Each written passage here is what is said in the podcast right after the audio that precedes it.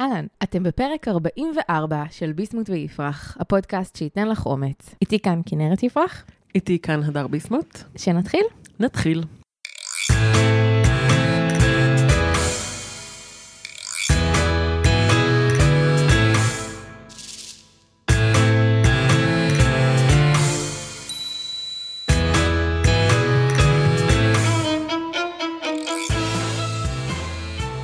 לפני שנתחיל, אנחנו מזכירות שיש לנו קבוצה בפייסבוק שנקראת ביסמוט ויפרח. לקבוצה נכנסות עם סיסמת כניסה שמשתנה כל פרק. הסיסמה של הפרק הזה היא ניוקי. את רוצה שנספר להם כאילו איפה אנחנו יושבות כרגע? כן, למה לא? אוקיי, אז הפעם, לרגל הפרק שלנו, שמיד נספר לכם על מהו, אנחנו מקליטות מהספה. שזה בניגוד לתמיד יש לנו כזה שולחן מסודר, והמיקרופונים מסודרים עליו, והמחשב עליו, ועכשיו, בגלל שהפרק שלנו הוא על יצירתיות. כן. אז uh, החלטנו לעשות אותו אחרת, כדי לגשת אליו אחרת, ואולי לחשוב אחרת, ואולי שיזרום אחרת. אז אנחנו יושבות על הספה, באיזי, בפיג'מות. זה נורא כיף. תגידי, אדר, את מחזיקה מעצמך בן אדם יצירתי? אישה יצירתית? יואו, את יודעת שלא. זאת אומרת, אמרתי לך את זה כמה פעמים כבר, שאני מרגישה שאני לא יצירתית, ואני לא מקורית, ואין לי את זה. כאילו, אין לי את הדבר הזה. ועדיין את מרגישה ככה? זה בא והולך. אני חושבת שעם הזמן, ככל שאני מתנסה יותר ביצירה של דברים, או בלפחות לתת דרור למחשבות שלי, אז אני מבינה שאני כן יצירתית. אבל זה לא בא לי בכזו טבעיות. את שואלת אותי, אני אומרת, לא, אני לא יצירתית. אוקיי, okay, וכשהייתי ילדה היית יצירתית? שוב, אני אגיד לך שלא, אבל כנראה שכן. היום אני יודעת להגיד שהתפיסה האישית שלי היא משהו שכנראה ילך איתי תמיד, אבל אני במודעות יודעת שאני כן בן אדם יצירתי. וגם התוצרים שלי אומרים את זה. כנראה גם כשהייתי ילדה ומאוד אהבתי לצייר ולנגן ולכתוב עוד כל מיני דברים שהם בסוף יצירה, אז כנראה זה היה שם תמיד, אבל... זה מעניין, כאילו, את אומרת שבמקום מסוים את יצירתית, אבל את לא תופסת את עצמך כיצירתית. נכון. או שקשה לי להעיד על עצמי לפחות, שאני יצירתית. כן. איך אצלך? זה גם השתנה עם הזמן, את יודעת? כשהייתי ילדה, נערה, חשבתי שאני אדריכלית בכלל, והייתי, כל השיעורים, כאילו הייתי יושבת ומעצבת בגדים וסכו"ם, נורא אהבתי לעצב סכו"ם, זה היה מין קטע כזה שהיה לי תקוע לי בראש, והייתי מתכננת בתים, וכאילו הייתי שיא היצירתית, ואז כשהיה צריך להתקבל לאדריכלות, אמרתי לעצמי, מה, אנשים פי מיליון יותר יצירתיים ממני, ואין שום סיכוי, אני לא יצירתית מספיק. וכאילו זנחתי את זה והחלטתי שאני לא יצירתית. אבל אז לגמרי השתנתה לי התפיסה על יצירתיות. היום אני מבינה שאני מאוד יצירתית. היום אני מבינה שגם לפצח מתודולוגיה של משהו זה יצירתי, וגם לנהל עסק ולנהל קהילה, זה מצריך יצירתיות בכמויות משוגעות. את, את מעניינת, כי את יודעת שגם את. נכון. זה אפילו דברים שלא חשבתי עליהם, כן, כשאת, כאילו כשאת מדברת על זה, על לנהל קהילה שזה יצירתי, ומתודולוגיות ותוכן. זה סופר יצירתי. כן. כן. אז היום באמת אני מבינה שאני מאוד מאוד יצירתית, וגם אם אני לא סופר מוכשרת בלאייר ולעצב, יצירתיות היא באמת אה, מגיעה לי בהרבה דרכים. כן, אני איתך. ואנחנו נתחיל. אז נשאלת השאלה בכלל, בפודקאסט על אומץ, למה יש פרק על יצירתיות? למה צריך אומץ כדי להיות יצירתיות? אז אני יכולה לשתף רק מהעולם שלי ומאיך שאני תופסת את זה. הרבה פעמים כשעולים לי אה, רעיונות, אני שואלת את עצמי, לפעמים אפילו בקול רם כשאני מסתובבת פה במטבח, האם זה רעיון מטומטם או לא מטומטם? ואיך העולם אולי יגיב אליו? מה יגידו עליו? הרבה פעמים זה נוש... הרעיונות שלי נושרים שם. אני חייבת לציין שאני חושבת שזה אולי מטומטם מדי, ואז לפעמים זה יכול לקרות, כן? זה בדיוק הסיבה שרצינו שיהיה פרק על יצירתיות ושנדבר על, על כל האמונות האלה שיש לנו בראש ומונות מיצירתיות להתפרץ. אנחנו חשבנו שיכול להיות ממש נחמד לשמוע כל מיני אנשים מעניינים שאנחנו מעריכות, מספרים על מהי יצירתיות עבורם. ופנינו להרבה מאוד אנשים. בואי תמני כמה שמות. קמאלה האריס? ביונסה? ביל גייטס. למשל. כן, אנשים ממש נורמליים שאנחנו חולפות מולן ברחוב, אבל כן, ניסינו. ניסינו לכל מיני אנשים. לשמחתנו, לא מעט אמרו לנו כן, לא הם, לא אלו שכנראה ציינה. הם לא הגיבו לנו, שזה ממש לא יפה. אבל מה שרצינו להגיד בזה בעצם, זה שהפרק הזה, אנחנו נשלב בתוכו הקלטות של אנשים ונשים שאנחנו מאוד מאוד מעריכות. וזהו, שנתחיל באיזה ככה אמונה מגבילה כזאת שמכבידה לנו על החיים. יאללה, ככה באמת הולך להיות בנוי הפרק, הוא יהיה בנוי מאמונות מגבילות, שאספנו לנו גם מעצמנו וגם מאחרים ואחרות. ועל כל אמונה אנחנו נגיד איך אפשר להפריך אותה, וגם כמה טיפים לאיך לעשות את זה בפועל. האמונה המקבילה הראשונה שנדבר עליה זה זה שיצירתיות חייבת להיות משהו חדש לגמרי. הכל הכל חדש, חדש, חדש, חדש. אבל בעצם זה לא חייב להיות ככה. ברוב המקרים אפילו זה לא ככה. ברוב המקרים זה בעצם חיבור של כמה דברים קיימים שיוצרים משהו חדש. ובשביל לעשות חיבור כזה, צריך הרבה פעמים לראות מחדש דברים שאנחנו רגילים לראות בדרך מאוד מסוימת, בעצם להטיל ספק במה שאנחנו רואות כרגע, ולהגיד, רגע, אולי יש כאן עוד דברים, אולי זה לא רק מה שאנחנו רואות. וזה כשלעצמו יכול להיות גם מאיים במידה מסוימת. עכשיו נשמע את ההקלטה הראשונה ששלח לנו שי צברי, מוזיקאי, יוצר, זמר, שאנחנו מאוד מאוד אוהבות. אהלן, כאן שי צברי. לפני כמה שנים קראתי ספר על ילדים מחוננים שכתבה אריקה לנדאו. קוראים לספר האומץ להיות מוכשר, והיא כתבה שם משהו ממש יפה ומעניין על יצירתיות שממש תפס אותי. היא כתבה שיצירתיות זה היכולת לקחת שני דברים קיימים ולמצוא ביניהם יחס חדש. ומאותו רגע התבהר לי הרעיון הזה של יצירתיות, שאתה לא אמור להמציא משהו חדש לגמרי לגמרי, אלא אתה אמור לקחת משהו שחשבו עליו בצורה מסוימת, ועוד דבר שחשבו עליו משהו אחר לגמרי, ולמצוא את הקשר שיש ביניהם. ואני חושב שזה מפתח מאוד מאוד עמוק לכל מי שרוצה לחיות חיים יצירתיים. אני אתן דוגמה. דוגמה שתעלה פה עוד הרבה, כמעט בכל אמונה מקבילה. לפני חודשיים הוצאתי סדרה של מיילים שנקראת חיבורים שמזיזים ערים, עם חמישה סיפורים של בעצם אנשים שהכרתי ואיך יצרתי את החיבור איתם, ואיזה אימפקט היה להם בסוף על החיים שלי. כל סיפור כזה יסתיים בטיפ מאוד קונקרטי של איך אתם יכולים לעשות את זה.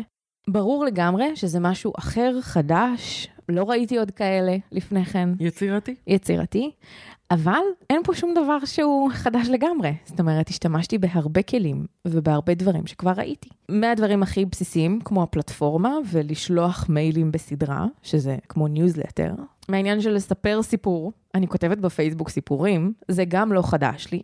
ועוד משהו לגבי סיפורים, זה שאני מקבלת בכל יום שישי את המייל השראה לשבת מערן גפן, שאני מאוד ממליצה לכם, אם אתם לא רשומים אז להירשם. ומה שמאוד הגניב אותי זה זה שהוא מספר סיפור. כשניסיתי לחשוב על זה אמרתי, וואלה, זה מגניב. לקחת סיפורים מהחיים שלי, לשלוח אותם לאנשים שנרשמים לזה, רק לזה, אני לא שמה את זה על הרשימת תפוצה הקיימת שלי. אולי זה ייתן משהו, למישהו, איפשהו בעולם. ואז שאלת את עצמך, זה מטומטם? שאלתי גם אותך אם זה מטומטם. נכון, והחיבור הזה של הדברים החדשים יצר משהו מהמם, שהשפיע על כל כך הרבה אנשים. נכון. ושוב, אין כאן שום דבר שהמצאת מאפס, אבל החיבור שעשית היה כל כך את, וכל כך שלך. זה יצירתיות בהגדרה. זה המקום הזה של השראה, כמו שאת לקחת מערן גפן השראה, הוא סיפר סיפורים, את אומרת, רגע, לספר סיפורים זה משהו שאני אוהבת ושאנשים אוהבים, ועשית את זה גם, אז זה לא להעתיק, זאת השראה. בעצם כשאני הולכת לפינטרסט ורואה שם הרבה הרבה דברים, מה זה נותן לי? זה בעצם נותן לי עולם יותר רחב לעשות איתו חיבורים אחר כך. ככל שאנחנו נחשפות ליותר דברים, ליותר אנשים, ליותר מראות, ליותר, אפילו ליותר נופים, ארצות, מדינות, תרבויות, יש לנו פול יותר רחב של דברים ליצור איתו חיבורים חדשים. לכן אנשים שנחשפים ונשים שנחשפות להרבה דברים יכולות להיות יותר יצירתיות, גם אם לא באופי הן יותר יצירתיות, אבל יש להן יותר חומרי גלם. אני רוצה רק להגיד פה בסוגריים, שאנחנו מזכירות כל מיני דברים, את ערן גפן הזכרנו ואת חיבורים שמזיזים ערים, ואנחנו נזכיר עוד מלא דברים בהמשך. אנחנו כמובן שמות לינקים להכל בפוסט באתר שלנו. מאוד מסודרות. אוקיי, okay, את זוכרת שבהתחלה קראו לי הדר ביסמוט מפצחת קהילות. נכון, הייתה מזמן. הפיצוח, הדבר הזה שאני אוהבת, הוא לראות איך דברים מתחברים. אני מסתכלת על זה ביחס לקהילות, לאנשים, איך אני מחברת אנשים וארגון, איך אני מפצחת חיבור כזה שיהיה טוב ואפקטיבי, אבל זה בתכלס בכל דבר. זאת אומרת, אנחנו צריכים לפצח דברים בחיים שלנו, לראות איך דברים מתחברים והופכים להיות משהו אחר. בדיוק, והפיצוח הזה, בגלל זה הוא הפך להיות היתרון היחסי שלך, כי זו איזושהי מחשבה מאוד יצירתית. שירה ויינברג כתבה בקבוצה, היה להם דירה מאוד מאוד קטנה, והם היו צריכים עכשיו לסדר בפנים חדר עבודה, כי קורונה, והם עברו לעבוד בבית, וזה בדיוק הייתה צריכה לפצח שם, איך היא מכניסה חדר עבודה בבית. אוקיי? אז הייתה צריכה בעצם להסתכל מחדש על הבית ועל המרחב, ובתוך המגבלות האלה להיות מאוד יצירתית. וליצור איזשהו חיבור, והיא אמרה שבסוף הבית יסתדר אפילו יותר טוב ממה שהוא היה קודם. ועכשיו היה יום הולדת 70 לאבא שלי, ולא יכולנו להיפגש, זה היה בחנוכה וזה היה חצי סגר שם. אז היינו צריכים למצוא כל מיני דרכים להראות לו את האהבה העצומה הזאת בלי להיפגש. ותקשיבי, זה הוציא מאיתנו יצירתיות. מה למשל? מה עשיתם? אני עשיתי לו ספרון, ששאלתי את כל הנכדים וכל הילדים, מה השלושה דברים שעולים לכם לראש, הראשונים שעולים לכם לראש, כשאומרים סבא אלי. יואו, זה גאוני. ותקשיבי, איזה דברים היו שם, זה היה כל כך מרגש, והוא כל כך התרגש, הוא התקשר אליי בוכה מהתרגשות. מקסים, מקסים, מקסים. שאלנו את רונן גפני מהי יצירתיות בשבילו, וגם הוא דיבר על היכולת להסתכל אחרת על מה שקיים. היי, אני רונן גפני, ויצירתיות בשבילי היא היכולת לחבר נקודות חדשות בדרך חדשה, היכולת באמת לייצר אה, מסלולי חשיבה חדשים במוח, לראות דברים בצורה שבה לא ראינו אותם עד היום, בעיקר להביא עולמות מדיסציפלינות שונות ולחבר אותם לאיזשהו אה, רעיון אחד מרכזי וחדש ומגניב. משהו שבעצם שם סימני שאלה על הדרך שבה אנחנו רגילים לראות דברים או תהליכים או מוצרים. בעצם ההסכמה לערער את הסדר הקיים ולהציע הצעת הגשה חדשה. שנעבור לאמונה המקבילה הבאה. יאללה. אז האמונה המקבילה השנייה היא, שאם זה יצירתי, זה רעיון אדיר ומבריק שעכשיו הוא ישנה סדרי עולם. שיצירתיות היא משהו גדול, חשוב. וואי, זה לגמרי יכול להגביל. זה אחד הדברים שגורמים לאנשים מאוד לחשוב שהם לא יצירתיים, אוקיי? הם לא עושים דברים נורא נורא גדולים שמשנים סדרי עולם. הם רק הוסיפו פטה בחביתה בבוקר, אבל אם אנחנו רואים גם את זה כיצירתי, גם את כל החיבורים הקטנים האלה, היומיומיים, אנחנו נגלה שאנחנו בעצם מאוד מאוד יצירתיים ויצירתיות. זה מאוד מזכיר לי את כל הפרופילים באינסטגרם של איך הורים מסדרים את הקופסאות אוכל לילדים שלהם. שזה כל מיני צורות, ובכל מיני, יש את זה גם על צלחות אוכל, כדי שהאוכל יהיה יותר מעניין לילדים. שזה יכול להישמע מאוד טוב, אני מנסה לגרום לילד לאכול, מה זה משנה איך אני אעשה את זה? אבל זה מאוד מאוד יצירתי לחשוב על זה ולעשות את זה. אז זה לא חייב להיות הדבר הכי ענק בעולם, אלא גם דברים פשוטים, קטנים, שקורים לנו ביום-יום. כששאלנו את זה בקבוצה שלנו, בביסמוט ויפרח, על איפה אתן פוגשות יצירתיות, אז נתנו לנו המון דברים כאלה שהם קטנטנים בחיים. למשל, כשהילד בוכה ואני צריכה מהר להעביר נושא על משהו מפתיע ומרגש. להמציא סיפור לילדים לפני השינה. כשאני צריכה לבשל ואין כלום בבית. וואה, זו יצירתיות אמיתית. ממש. זה תמיד מתי האוכל הכי טעים יוצא לו כשאין כלום בבית. יואו, גם אצלי, את יודעת, יש לי מנהג כזה שאני לא מזמינה ירקות עד שסיימתי את כל מה שיש לי. זה מוציא הרבה יצירתיות. כשצריך לעזור לילדים עם מצגת לבית ספר, הורים, ליבנו איתכם. באיך להעביר בזום דברים שהיו פעם אופליין. אני זוכרת שראיתי מישהו שהעלה בפייסבוק קורס זום לצפרות. עכשיו, זה מעניין. איך אתה יכול לזהות את הציפור כשאתה מול המחשב? זה מעניין. אבל זה באמת הוציא מאנשים המון יצירתיות, איך להפוך את כל מה שהיה להם offline ל online. אז בקיצור, זה יכול להיות ממש ממש דברים קטנים. אה, טליה סיפרה לנו בקבוצה שהיא לא אוהבת לעשות בירוקרטיה, אז היא מוצאת לה כל מיני דרכים יצירתיות שהבירוקרטיה תהיה יותר נעימה לה, כמו למשל לגשת אל הפקיד או הפקידה בדרך קצת שונה ולשאול מה שלומם, שמשנה לגמרי את הסיטואציה. כלומר, זה ממש יכול להיות דברים קטנטנים ביומיום שלנו, הכי פרוזאיים, שפותרים לנו בעיות קטנות, שיוצרים עניין קטן ביומיום, ממש ממש דברים קטנים. אני חושבת שהשורה התחתונה שלנו, באמונה הזאת שבאמת מאוד מגבילה, זה זה שיצירתיות זה המון המון דברים, ולא משהו אחד ספציפי. צריך רגע לפתוח את המחשבה ולראות שיש לו מנעד, ויש לו ביטויים שונים. נכון, והערך העצמי שלנו כאנשים יצירתיים, כנשים יצירתיות, יכול לעלות מאוד מאוד אם נרחיב את ההגדרה הזאת של יצירתיות. האמונה המקבילה השלישית שנדבר עליה, היא זה שיצירתיות נוחתת עלינו במין רגע קוסמי כזה ומדהים, שאני שוטפת כלים, סתם, ככה אני מדמיינת את זה, כשאומרים לי איך, איך זה מגביל אותי. אז זה שאנחנו מצפים שיצירתיות תנחת עלינו, ופתאום תהיה לנו השראה, והכל יבוא והכל יסתדר. אז אה, לא. פחות. יכול להיות שגם, יכול להיות שגם, היו, היו לי מקרים בחיים שהיה לי רעיון למשהו וזה פשוט קרה. תקשיבי, גם הפודקאסט שלנו קרה ככה. נכון, נכון. בואי נגיד את האמת. מצד שני, ההתפתחות שלו לקחה זמן. רק בפרק הרביעי בערך הבנו על מה באמת הפודקאסט שלנו, ואיך בדיוק אנחנו אוהבות אותו, ואיך אנחנו רוצות שהוא יהיה. אז נכון שהרעיון יכול לנחות ככה בפעם אחת, אבל הוא מתפתח משם, הוא לא נשאר רק הרעיון הראשוני הזה. ואם דיברנו מקודם על חיבורים שמזיזים הרים, אז גם שם היה לי את הרעיון הראשוני, היה לי איזשהו vision, ואז הוא התפתח והתגלגל והתחבר ונוצר, ובסוף הוא יצא בדרך אחרת ממה שאני חשבתי בהתחלה. אז אולי הרעיון הגיע ברגע אחד, אבל משם ועד לבצע אותו, הוא עבר עוד תהליך מאוד ארוך. יש סרטון TED של אדם גרנט, שהוא משקיע, investor, והוא מספר על זוג חבר'ה שבאו אליו ורצו השקעה בעסק שלהם. והוא היה איתם איזה כמה חודשים בתהליכים, והיה להם איזה רעיון, אחלה רעיון, אבל הם מרחו את זה, והיו נראים לו לא תקתקנים, והוא בדיוק הפוך. הוא אומר, את הלחץ שיש לאנשים יום לפני הדדליין, לי יש שלושה חודשים לפני הדדליין. הוא בדיוק הפוך מהם, אני גם כזאת, אני חייבת להגיד. בקיצור, הוא אמר, הם נראים לי לא תקתקנים ולא השקיע.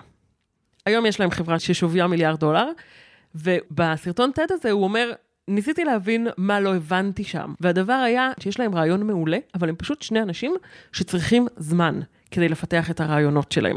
והוא למד מזה גם על עצמו, וזה משהו שלמדתי על עצמי יותר מפעם אחת גם, שזה שאנחנו מוציאים לפועל מיד פוגע לנו בתוצאות.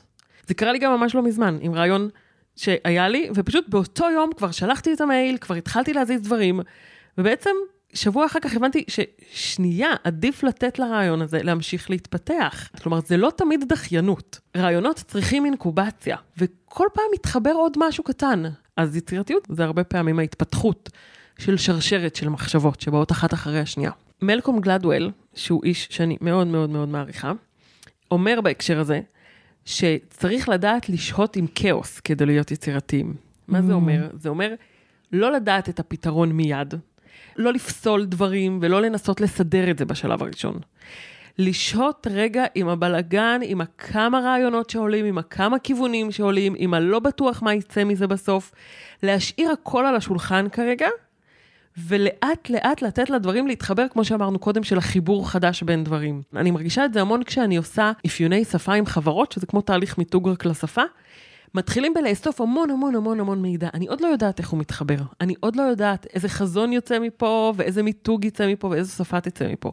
אני כרגע רק אוספת מידע, ואז אני שוהה בתוך הכאוס הזה איזה זמן, ובודקת מה מתחבר. אני לא פוסלת כלום, אני לא מוציאה שום דבר בשלב הראשון. קודם אני רק אוספת, ואז נשארים עם זה, ואז יוצאים דברים סופר סופר יצירתיים.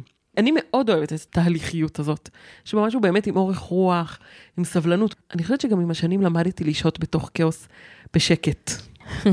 אני, אה, טוב, בתהליכים אה, של קהילה, שזה תהליכים באמת מאוד מקבילים בשלבים הראשונים. אז אני הרבה פעמים גם שמה את זה בצד, מתעסקת במשהו אחר, כי היא אומרת לו, טוב, מחר אני אבוא, כשאני אסתכל על זה אני אראה משהו אחר, בדיוק. שלא ראיתי עכשיו. אני ערן גפן, ויצירתיות בשבילי במקום הכי עמוק היא קודם כל התחילה אצלי כבריחה. בתור ילד יצירתיות אפשרה לי לברוח מהמציאות הקיימת ולייצר לעצמי מציאות דמיונית חלופית, ואת השריר הזה של הבריחה, אחרי זה השתמשתי בו לדברים אחרים, אולי טיפה יותר אפקטיביים, אבל לנפש שלי היצירתיות הצילה אותה בזכות הבריחה. האמונה המקבילה הרביעית שנפריך פה, היא שהתוצר של יצירתיות צריך להיות או משהו שהוא וואו, או משהו שהוא מאוד מאוד שימושי. Mm, תשובה לא נכונה. לא, לא התשובה היא לא. עכשיו, אנחנו כן נגיד ששמענו ביותר ממקום אחד, כשעשינו את ההכנה לפרק הזה, אנשים שאומרים שהתוצר של יצירתיות צריך להיות שימושי. וזה כאילו מין הגדרה כזאת מקצועית של יצירתיות, היא צריכה להיות שימושית. ושתינו לא כל כך מסכימות עם הדבר הזה. זה נכון. לא שימושית ולא איזה וואו גדול. יצירתיות יכולה להיות דברים פשוט שכיף לנו לעשות כי הם יצירתיים. יש לך דוגמה? קודם כל, סוניאטה כתבה לנו בקבוצה, שהיא עושה יצורי דס קטנים, יצורים מדס, מחומר דס, שהם נורא משמחים אותה. עכשיו, היא כתבה את זה כל כך יפה, היא אמרה, אין לי שום כישרון מיוחד לזה. אבל אני עושה לי יצורים קטנים ושמה אותם מסביבי והם משמחים אותי. זו דוגמה מעולה. זה לא צריך להיות וואו, זה לא כישרון גדול, אין לזה שום דבר שימושי, אף אחד חוץ ממנה לא רואה את זה. אבל זה משמח אותה, שזה בעצם שימושי, אם זה משמח אותה. נכון. לי גם היה פעם משהו שיצרתי, מין סדרה כזאת שמבוססת על קלפי טארות ועל המשמעות של קלפי טארות, והייתי לוקחת כל קלף, לוקחת את המשמעות שלו ואומרת איך אני יכולה לעשות אותה בצורה פלסטית, בפיסול, בציור, בלבנות כל מיני דברים. לא הייתה לזה שום שימושיות. אף אחד לא ראה את זה, רוב התוצרים של זה מאוד מאוד בינוניים מינוס. אוקיי? ממש בינוניים. אני לא יודעת לפסל, אני לא יודעת לצייר, אני לא יודעת לעשות אף אחד מהדברים האלה. אבל כל כך נהניתי מהתהליך היצירתי, מהמחשבה, מהיצירה של דברים בידיים. ואז אני אומרת, מה, אם הייתי חושבת על זה שזה צריך להיות וואו או שימושי, והייתי מפספסת את כל התהליך הכיפי הזה רק בגלל זה, זה ממש ממש חבל, ממש. ליז גילברט גם אומרת את זה בביג מג'יק, ואני כל כך כל כך מסכימה איתה. היא אומרת, אם לא יצא לי רב מכר, אז זה אומר שאני לא אכתוב שום דבר? אז מה אם לא יצא לך רב מכר? את אוהבת לכתוב? את נהנית לכתוב? שבי ותכתבי. כאילו פשוט תהני מהקראפט עצמו. הזכרת לי שכשהייתי בת, אה, לא יודעת, 14, משהו כזה, אז כתבתי ספר. או, כן, איפה הוא היום? אין לי שמץ. את חושבת שהוא אצל ההורים שלך? יכול להיות.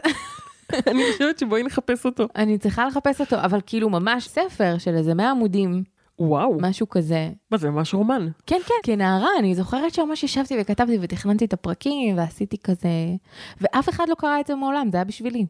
כאילו, זה היה ממש ממש יצירה פרטית. בפרק של ליאור פרנקל, שנקרא איך להיות יצירתי, האורח שלו אמר בפירוש שילדים מרשים לעצמם הרבה יותר יצירתיות ממבוגרים, כי מבוגרים כבר מחפשים תועלת. וחבל. אני חושבת חבל. שאחים שלי באמת צחקו עליי כשהם שמעו שאני כותבת ספר. לא, אחים שלי, אם אתם מאזינים, אתם פשוט הוצאתם בי כל שביב של יצירתיות שהייתה לי, הוצאתם ממני. תקשיבו, היה אמור להיות פה טולסטוי, ורק בגללכם היא בסוף מנהלת קהילות. לא רק זה, בואי נדבר על זה שהם... אה, ניסיתי לנגן על חלילית והם כל הזמן צחקו עליי שאני לא טובה בזה, אז הם לא נתנו לי לזה להתפתח, אז הפסקתי כי הם הציקו לי. וניסיתי לנגן על כינור ואותו דבר, ועל קלרינט ואותו דבר. ו... תקשיבי, אבל זה מדהים מה שאת אומרת. את אומרת על כמה אם הפידבק מהסביבה מעקם לנו את הפנים, כמה זה יכול לכבות בנו את היצר לנסות ולעשות דברים שאנחנו אוהבים אותם. ואם כבר מדברות על איך לא לדכא יצירתיות אצל ילדים, ההקלטה הבאה היא של נעמה אורבך, שחוץ מזה שהיא אחת החברות הטובות שלי ומאזינת הבטא שלנו, נעמה היא גם מעצבת ובלוגרית שעוסקת המון במשפחתיות ובהורות יצירתית.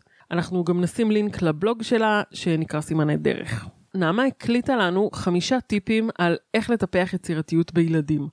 אנחנו נביא כאן שלושה טיפים, ובהמשך נעלה בקבוצה את כל החמישה. זאת נעמה אורבך. ילדים נולדים יצירתיים. יצירתיות זה משהו שטבוע בהם מלידה, ואנחנו כמבוגרים, כהורים, יכולים בעיקר לנסות לא להפריע לה, ולתת לה להתפתח באופן הטבעי שלה. אחד הדברים שאנחנו יכולים לעשות זה לאפשר לכל ילד לחקור ולהתנסות בלי הפרעה ובלי התערבות חיצונית.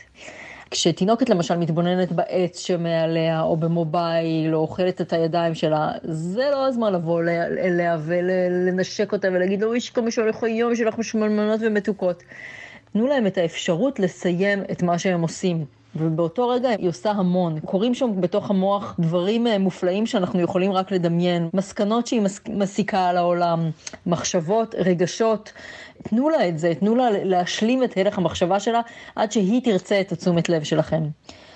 בגיל יותר מבוגר, אה, לא להתערב או להתערב כמה שפחות, יכול להתבטא למשל בלהניח אה, משחק חדש או ספר על השולחן, וכשהילדים מגיעים אליו ומסתקרנים מה זה, לא ישר חייבים להסביר להם איך משחקים, לפתוח את, את ההוראות ולהקריא להם, ללמד אותם משהו מהידע שלנו. תנו להם להחליט מה הם רוצים לעשות עם זה. הם בטוח בטוח יפתיעו אתכם עם הדברים שהם ימציאו, דברים שאתם בחיים לא הייתם יכולים לחשוב ושלא ציפיתם ש, שיקרו מהדבר הזה. לא הכל צריך לבוא מוסבר ומונחם מהמבוגרים. אחד הדברים שיכולים לעזור להורים לפתח יצירתיות אצל הילדים שלהם זה לסגל לעצמם התבוננות בילד הספציפי שלהם. לא באיזה ילד שדמיינת שיהיה לך, לא בילד שהיית רוצה אולי שיהיה לך, לא בילד שראית בפינטרסט או באיזשהו בלוג. מה מעניין את הילד הספציפי שלך ובתקופה הספציפית שבה הוא נמצא. למשל, איזה סוג פעולות הוא עושה וחוזר אליהן, איזה חומרים הוא בוחר לשחק איתם או לעבוד איתם, מה הנושאים שחוזרים בשיחות איתו. וכשאני מתבוננת בילד ואני רואה מה מעניין אותו, אני אדע מה להציע לו. הרבה לפני שאני אלך לחנות ואשאל מוכר מה ילדים בגיל שלו אוהבים, או שאני אקרא בספר מה, מה מתאים לגיל הזה, אני הרבה הרבה לפני זה אסתכל לעומק על הילד שלי ואראה מה מעניין אותו. למשל, כשהבן שלי היה בן שנתיים-שלוש, הייתה לו תקופה שהוא נורא נורא אהב תיקים. כל היום בבית ובגן הוא הסתובב עם תיקים, איזה שלושה ארבעה תיקים עליו, הכניס לתוכם דברים והוציא מתוכם דברים. כשאני ראיתי את זה, יכולתי בעצם לדאוג שיהיה בסלון מתלה או סלסילה עם חמישה-שישה תיקים שמצאתי בכל מיני מקומות, כל מיני סוגים. עוד דבר שיכול לעזור לנו לפתח אה, יצירתיות אצל הילדים שלנו, זה להבין באופן אה, מאוד עמוק שיצירתיות לא נראית אותו דבר אצל ילדים שונים. אני חושבת שאולי כל אחד מדמיין יצירתיות כמו שהוא היה כשהוא היה ילד. זאת אומרת, אני כל הילדות ציירתי וגזרתי ויצרתי בחומרים, וככה דמיינתי, ואולי גם דמיינתי שיהיו לי בנות, אז היה לי קל לדמיין שיצירתיות זה משהו שקשור לחומרי אומנות ולדברים מהסוג הזה. ואולי הורים שהם רקדנים מדמיינים שיצירתיות זה משהו שקשור לתנועה ולריקוד ול, ולגוף. ואני חושבת שזה מאוד חשוב שאנחנו נלמד לראות את היצירתיות של הילדים הספציפיים שלנו, ונבין שאצל כל ילד זה נראה שונה. אז לי יש אה, שני בנים, שאחד מהם הוא באמת הקלאסי של יצירתיות, כמו שאני תופסת אותה. ועם הילד השני שלי, אה, לקח לי זמן להבין ולראות איך היצירתיות שלו מתבטאת. בנגינה, בבישול, באופן שבו הוא נורא מתעניין בעולם ובכל מה שקורה. אפילו באיך שהוא פותר בעיות או עוזר אה, לסדר כל מיני דברים בבית, הוא מוצא דברים יצירתיים שאם היו שואלים אותי לפני שנהייתי אימא, מה זה יצירתיות, לא הייתי מעלה בדעתי שזאת יצירתיות, לא הייתי חושבת על זה. אז אנחנו צריכים לנסות לראות גם את מה שלא דומה לנו ולהבין שאצל כל ילד יצירתיות נראית מאוד מאוד שונה. עוד מישהי שאני מאוד מאוד מעריצה אותה על זה, שהיא פשוט נהנית מעצם היצירה, והיא לא הופכת את זה לכסף, והיא לא עושה מזה שום דבר אחר, חוץ מפשוט ליצור ולשתף עם העולם את היופי הזה, זה אבישג שאר ישוב עם עוגה לשבת. מוכרת לי. עוגה לשבת זה אחד הפרופילים הכי יפים שיש היום באינסטגרם בעברית. אבישג מעלה שם בכל יום שישי עוגה אחרת, עוגות יצירתיות ברמה שבאמת אי אפשר לתאר, פשוט גשו לאינסטגרם וחפשו שם את עוגה לשבת. הפרופיל זה אבישג SY, וזה באמת פשוט מופלא. כן, הרבה שיחות היו לי עם אבישג, אבישג היא חברה. דיברתי איתה הרבה על למה היא לא לוקחת את זה לשלב הבא. זאת אומרת, למה היא לא לוקחת תחביב שבאמת, א', היא משקיעה בו המון זמן, הוא יוצר הרבה פידבק חיובי מהסביבה, והיא אמרה לי שזה פשוט משהו שהיא עושה בשביל הכיף, זה לא המקצוע שלה. היא צלמת, שגם שם היא מאוד מאוד יצירתית, כן? אבל שהעשייה של להתעסק עם חומרים וככה להשקיע בזה שעות ומחשבה באיך לבנות עוגה, זה מה שכיף לה, וזה מה שהיא רוצה לעשות. בעיניי זה, זה המקום שחיים בו בסוף. אז אה, נעים מאוד, לי קוראים אבישג שר ישוב, ביום יום אני אצלם עיתונות, ובסופש אני גם הופכת אה, לעוגה לשבת. יצירתיות בשבילי היא מתנת אל, כזו שאני מתפללת בכל בוקר שתהיה חלק מהיום שלי. היא זו שמרגשת אותי, מכניסה בי חיות, והיא גם הדלק שלי לעשייה בחיים. כאדם שמשתעמם מאוד מהר מדברים, כל עוד יש יצירתיות, יש איזה מנוע שגורם לי לפעול ולעשות. אני עכשיו גם נזכרת במישהו שסיפר לי פעם, שאשתו נורא נורא מוכשרת, והיא עושה כל מיני דברים, ונגיד היא עושה ריבות, אז הוא כל הזמן אומר לה, נו, אז תשימי בצנצנות ונעשה לך מותג, ובואי נמכור, והיא אומרת לו, אני לא רוצה, אני רק רוצה לעשות ריבות. נכון. פשוט לעשות את זה כי את נהנית. וואי, כמה לגיטימציה צריך היום בשביל לעשות משהו שאין בו תועלת. כולם מחפשים את זה. כולם, ממה את רגע, איך- מרוויחה כסף בסוף? ולא, אני לא מרוויחה, אני פשוט נהנית לעשות את זה. ככה התחלתי עם קהילות. הייתי חברה בקהילת השבועות, יכלתי לעזור יותר ומאוד נהניתי מזה. זאת אומרת, מאוד נהניתי להיות בקהילה, מאוד נהניתי מזה שאנחנו עוזרות לאחרים. אז אמרתי, סבבה, וכל הזמן שאלו אותי, מה את מרוויחה מזה? כמה משלמים לך? למה את מתנדבת בזה? לא תמיד צריך להרוויח ממשהו כסף. זה שבסוף זה יתפתח למקצוע זה משהו אחר, אוקיי? אבל הרבה דברים גדולים מתחילים מסתם משהו קטן, מתחביב, מעשייה, ממשהו שמושך אותך פנימה, וזהו. ממש ככה. מה שמסקרן אותך. כאילו יצירתיות היא משהו שמסקרן אותך, שהוא כיף לך. לא שהוא גדול ולא שהוא שימושי ולא שהוא וואו. נכון. בקבוצה שלנו, בביסמוט ויפרח, מירי דהן כתבה את זה מהמם, היא כתבה על יצירתיות, אני חווה את זה בגוף כרגע של אור שממלא ומענג. מדהים. נו, אז איך לוותר על זה רק כי זה לא שימושי? ממש ממש ממש לא.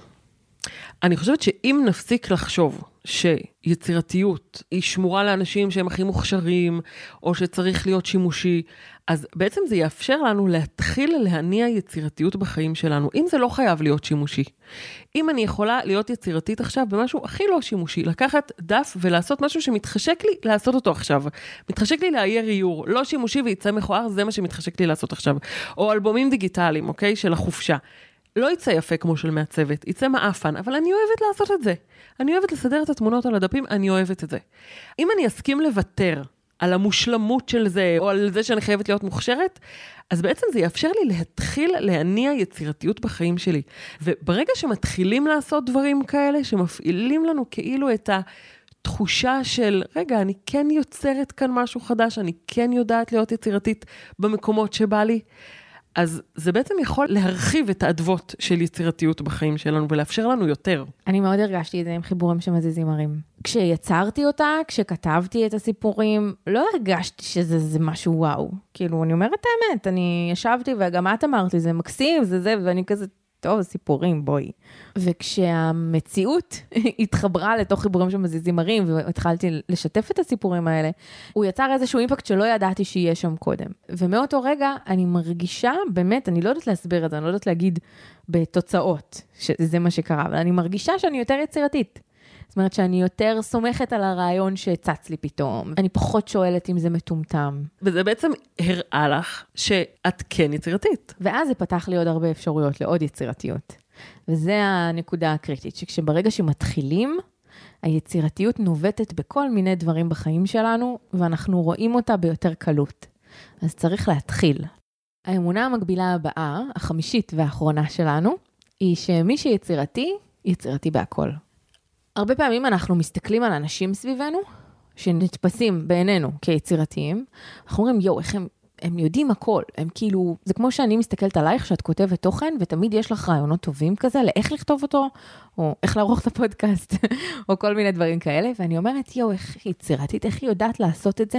והרבה פעמים אני חושבת שאת יצירתית בכל דבר שתעשי, בגלל זה, בגלל שאת טובה במשהו. ובפועל זה לא בהכרח נכון, זאת אומרת, לכל אחת יש את המקום שלה שבו היא יצירתית. למשל אצלי, בחיבורים שמזיזים ערים, אני סיפרתי לכם שהסתכלתי על השראה לשבת של ערן גפן, ואמרתי, זה משהו שאני אוהבת, אוקיי? ואז ניסיתי להבין מה אני אוהבת בזה. והבנתי שמה שאני אוהבת זה את הסיפוריות. והבנתי את זה שזה פשוט, שהוא לא מנסה לעשות פה עכשיו איזה פורמט, הוא שולח את זה פשוט בטקסט. לא מעוצב, טקסט שהוא כותב. וזה מה שאהבתי. ואז הבנתי שהיצירתיות שלי היא יצירתיות בלספר סיפור, בלהביא את עצמי דרך הסיפור הזה. ודרכו אני אעביר מסר. שזה מה שמשמח אותך בעצם? כן, זה מה שאני אוהבת לעשות, לספר סיפור שמביא גם את עצמי לתוכו. לעומת זאת, אם תגידי לי עכשיו, ליצור בדס, פחות. וזה אחלה, וזה מעולה. אני פשוט יודעת את זה על עצמי, כדי לא ללכת שוב ושוב עם הראש בקיר, באזורים שאני לא טובה בהם, ואני אצא מהם מתוסכלת, והיצירתיות שלי תישחק, ואני לא ארגיש שיש מקום לרעיונות שלי בכלל לצמוח. אני רוצה לקחת את זה עוד צעד קדימה. כן. זה שאת נהנית לכתוב את הסיפורים של חיבורים שמזיזים ערים, לא אומר בהכרח שתהני לכתוב כל סיפור אחר. אצלך ספציפית גם אני אומרת. את צריכה שזה יהיה משהו שנורא נורא בא לך לעשות. נכון. ואם לא בא לך לעשות, את לא יצירתית שם. כלומר, יש כאן שני דברים ממה שראיתי שלמדת על עצמך בחיבורים שמזיזים ערים.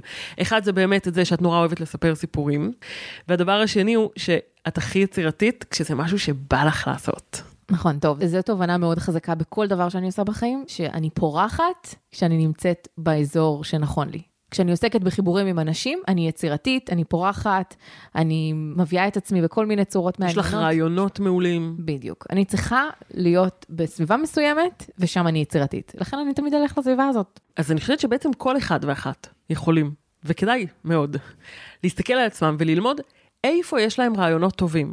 זה שאין לי רעיונות לפוסטים בבלוג שלי, לא אומר שאני לא יצירתית. יכול להיות שבלוג הוא לא הפורמט שלי. יכול להיות או שהבלוג הספציפי הזה הוא לא הפורמט שלי, או שמשהו בבלוג הזה לא מתאים לי, לא יושב לי טוב. ולכן אין לי שם רעיונות טובים, זה לא אומר שאני לא יצירתית. מאוד יכול להיות שבמקומות אחרים, שבהם יותר בא לי, יותר מסקרנים אותי, יותר מלהיבים אותי, יהיו לי הרבה הרבה יותר רעיונות טובים, אפילו בשפע. כל אחת מאיתנו צריכה ללמוד איפה היא פורחת, איפה יש לה רעיונות טובים. מישהי בקבוצה כתבה לנו שיש לה רעיונות טובים כשהיא ליד מים. איזה דבר מהמם ללמוד על עצמך. ממש. זה פותר הרבה דברים והרבה מחשבות רעות על עצמנו של אוי, אני לא יצירתית. לא, את פשוט עוד לא מצאת איפה המקום שבו את פורחת. יצירתיות זה משהו שצריך להכיר בעצמך ולהבין איפה, איפה זה קורה אצלך. ככל שנהיה במודעות גדולה יותר, יש יותר סיכוי שהיא תבוא. גם בפרק 32 עם דנה ישראלי, דיברנו על זה שאנחנו הכי פורחות ויצירתיות במקומות שטוב לנו בהם, והנה מה שדנה הקליטה לנו על יצירתיות. יצירתיות בעיניי היא היכולת שלי להפוך לטבולה ראסה, כלומר, לראות דברים מוכרים בדרך חדשה. ממש להתנתק ממה שאני יודעת, או לעשות חיבור חדש של דברים לא קשורים. זה בדרך כלל קורה לי כשאני ניגשת לדברים מתוך שמחה ומתוך הבנה שזה בעצם רק משחק. כן, גם אם מדובר בעסק שלי או בכל נושא רציני אחר.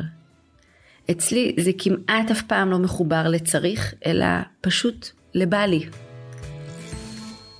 זה גם אחת הסיבות שצריך להתחיל להיות יצירתיות במשהו, גם אם הוא קטן ושולי ולא חשוב ובלי כישרון, כי אין לנו דרך אחרת ללמוד איפה אנחנו יצירתיות ואיך אנחנו יצירתיות. אם לא נתחיל, אנחנו לא נדע. אז נכון, קודם כל צריך לזהות איפה אני שמחה. אבל לזהות למשל שאני יותר יצירתית בבוקר מאשר בערב, את זה אני יכולה לדעת רק אם אני אנסה כל מיני דברים. או עם זה שאני יצירתית יותר בטבע מאשר בתוך הבית, אז רק אם אני אנסה דברים, אני אדע את זה. אז כדאי להתחיל, כדי ללמוד את עצמנו בעצם. ואחרי שמתחילות, מאוד מאוד חשוב לא להפסיק אחרי שעשית שני ניסיונות, את לא מרוצה, לא להפסיק. גם רונית כפיר, בקטע שהיא הקליטה לנו, דיברה על ליצור עוד ועוד בלי לעצור את גלגלי היצירה. הנה רונית. חשבתי על זה המון, ותהליך המחשבה עצמו היה לי מאוד מעניין, אבל הגעתי למסקנה שיצירתיות זה לזהות את המבנים, לזהות את הכללים, את החוקים, את הגבולות, את המבנים שמארגנים דברים בעולם שלנו, ולדעת אה, לשנות אותם ולכתוב אותם מחדש. ועוד דבר שכל הזמן חשבתי עליו, זה לא רק מהי יצירתיות, אלא איך נהיים יצירתיים. האם יצירתיות היא תכונה? האם זאת מתנה? אני ממש מאמינה שלא. כל האנשים בעולם הם יצירתיים, הם רק צריכים לדעת לא לעצור. כל הזמן לייצר עוד ועוד דברים. לפעמים הרצף והתוצר הסופי מגיע רק אחרי שהגלגלים עבדו ועבדו ועבדו והתגלגלו, ובעיניי יצירתיות כפעולה היא קודם כל לא לעצור את הגלגלים. כל הזמן להמשיך לייצר עוד ועוד, כי בסוף אנחנו נמצא משהו שהיה שונה וגם דומה. מה שקורה זה שעל כל רעיון אחד מעולה, יש מלא מלא רעיונות גרועים. מלקום גלדוול גם אמר את זה, שיצירתיות היא לא תהליך יעיל של, אוקיי, בא לי מיד רעיון אחד מעולה, אלא היא תהליך של המון המון המון רעיונות גרועים, עד שיש אחד טוב. הוא מדבר שם ספציפית על uh, בטהובן ובאך ומוצרט. הסיבה שיש להם יצירות שכולנו מכירים, היא שהיו להם מאות יצירות גרועות. מתוכן יש את המספר המצומצם של יצירות שהן וואו, אבל היה להם המון בינוניות גם. הוא בעצם אומר, ליצור, ליצור, ליצור, לחשוב ביצירתיות, הרבה מזה יהיה גרוע, משהו בסוף יהיה טוב. בעצם הוא אומר, לא לשים את הפוקוס שלנו על הלא יצירתי שלנו. כי אם נסתכל על כל הרעיונות שלא הצליחו, נגיד אנחנו לא יצירתיים. אבל אם נסתכל על רעיון אחד שהצליח, נגיד, אה, הוא בעצם, הנה, אני יכולה להוציא רעיונות מעולים. לא לספור כמה פעמים זרקתי את החכה למים, אלא לראות שבסוף חזרתי הביתה עם שלושה דגים והייתה לנו אחלה ארוחה. כתבתי לי את זה, את יודעת, אחרי שסיימתי את אה, חיבורים שמזיזים ערים, אז אני כתבתי לי מה קיבלתי מזה. אוקיי. אוקיי, אז... אה, עשית חקר מוקיר. עשיתי חקר מוקיר, כן, לגמרי. תקשיבו לפרק 41 אם לא, עוד לא הקשבתם. אז כתבתי שהרווחתי מזה סיפוק ושמחה והתרגשות, התחדשות. הרגשתי משהו חדש בחיים שלי, איזושהי רעננות כזאת, ואפילו תחושה של אני בחיים, כזה. וואו. שזה כל כך עמוק, אבל כשישבתי ובאמת כתבתי ובדקתי מה עבד שם, אז זה נתן לי המון. מדהים. יש לך משהו יצירתי להגיד לסיום? לא רק שאני רעבה. אני גם רעבה, אנחנו הולכות לאכול בריק. נכון. שזה מאוד משמח אותי. מתי תמיד צוחק על איזה חיוך גדול נמרח לי על הפנים כשאני חושבת על אוכל. זה משהו שמשותף לשתינו, אז... אה, לחלוטין. טוב, אז אה, טוב. שנמשיך להיות יצירתיות. אמן, נראה לי שגם הפעם הבאה נקליט על הספה. יש מצב טוב. לפני שמסיימות, מזכירות שיש לנו קבוצה בפייסבוק שנקראת ביסמוט ויפרח. לקבוצה נכנסות עם סיסמת כניסה שמשתנה מדי פרק. הסיסמה של הפרק הזה היא ניוקי. ביי. ביי.